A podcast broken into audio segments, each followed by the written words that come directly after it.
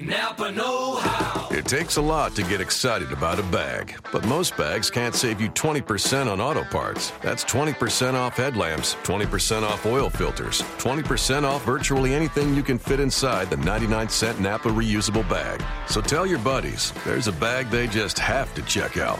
Quality parts, helpful people. That's Napa Know How. Napa Know How. At participating Napa Auto Parts stores while supplies last. Minimum three items. Exclusions apply. Offer ends 10 17 Hello, this is the Locked On NFL podcast. I am Matt Williamson. We're going to do a short today. I've been going through every team uh, in draft order, uh, you're going from Cleveland all the way to New England. Today we are going to do the Seattle Seahawks, a team I'm very high on. Um, I did a power ranked on Locked On not too long ago, and I had New England alone at the top, and then I had the Steelers, Falcons, and Seattle in their own tier in some order. I mean, I'm not picky about the three of them at two, three, and four. I think they're the next tier of top teams in this league, and I feel like in a way. People are sleeping on Seattle a little bit. You're hearing things like, "Oh, the defense is old. The offensive line's the worst in the league. Um, they can't run the ball anymore. Their windows closed." I'm not buying it. Uh, I, am not at all. I mean, uh, I think their line's gonna be approved, and we'll do a positional breakdown here in a minute. But I think they'll be very much much in the mix. Clearly, the best team in that division, as well as having one of the absolute easiest schedules in the league too. So I think the Seahawks are set to make big noise. I do think they're going to address the running game, and they need to, you know, I think Wilson's one of the better quarterbacks in the league. He's a top 10 guy all, all day long. I think I probably have him five or six in that neighborhood. Played injured a lot. Um, and the line has been a problem. I'm not going to say it isn't, but it's been a problem for five years. And they're like the second winningest organization in the league. I know they don't have Marshawn Lynch, and I'm not the biggest Eddie Lacy guy, don't get me wrong. But the combination of Lacy, Rawls, and the guy I like the best is CJ Prosise. I, and I don't trust any one of those three to stay healthy, to be very honest with you. But between the combination of them, as well as Mike Davis is on this team, Alex Collins, I think the running back play is going to be a little improved. I really do worry about the durability.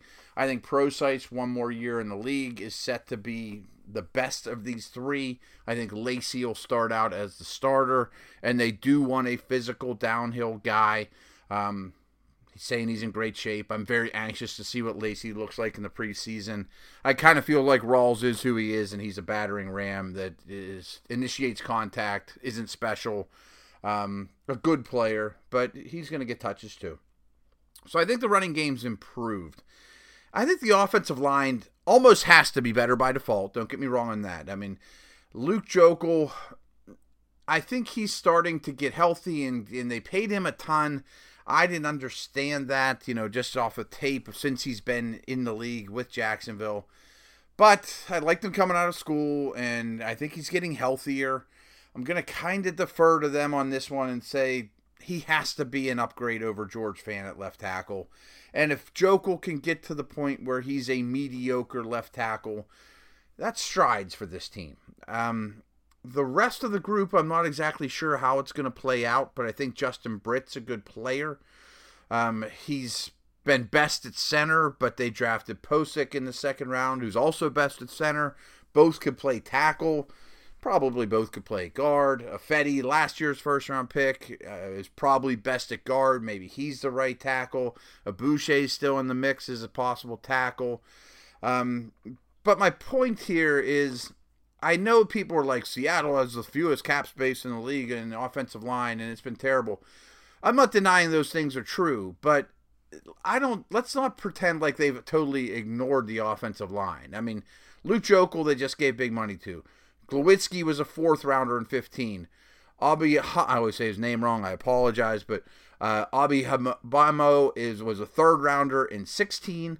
Britt was a second rounder in 14. Ifedi was a first rounder last year. Pocic was a second rounder this year.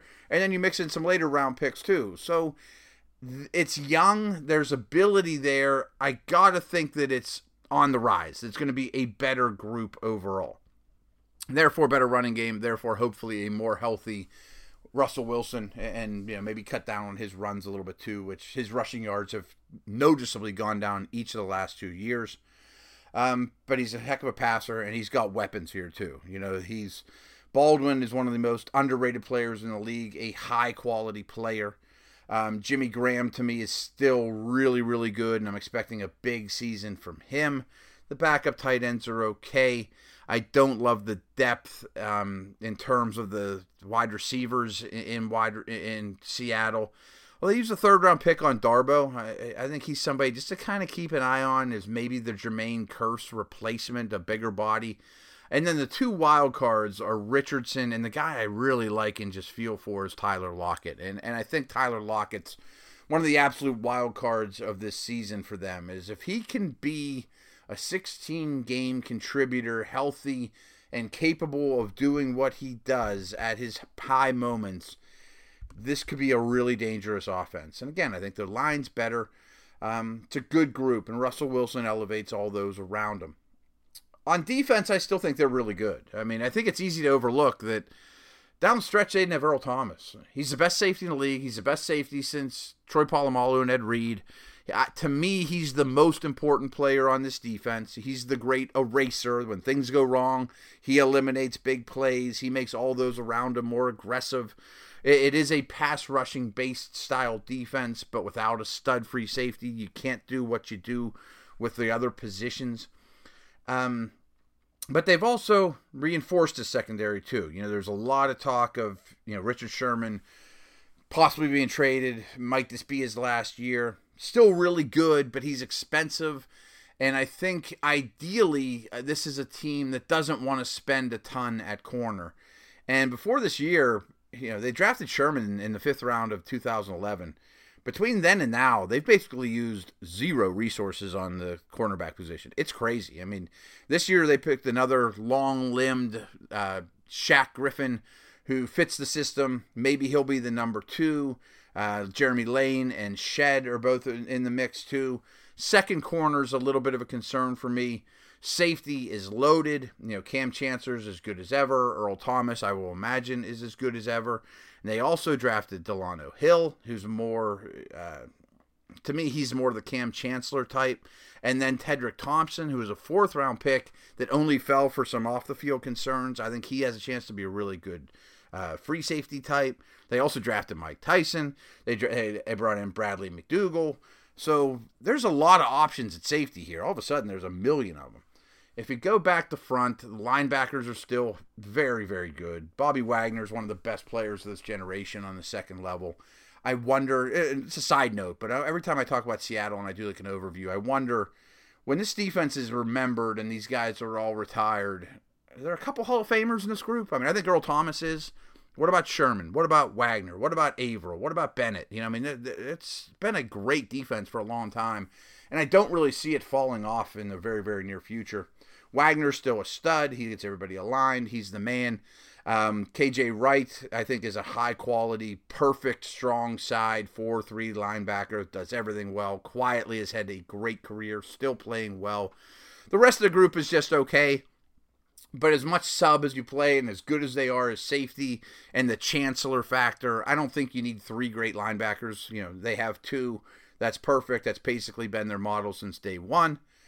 And they got a lot of guys now up front too. You know, after using an early second pick on Malik McDowell, a third round pick on Nazair Jones, there's a lot of young youth ability there. You know, last year's second round pick, Jarran Reed, he started to play in sub packages as well. You still have Ahtyba Rubin, Michael Bennett's an utter star, and he kicks inside. So that's a lot of interior pass rush, interior talent that I just spit out there. Five names uh, we'll see who hits amongst the youngsters, but I think this is a perfect environment for McDowell.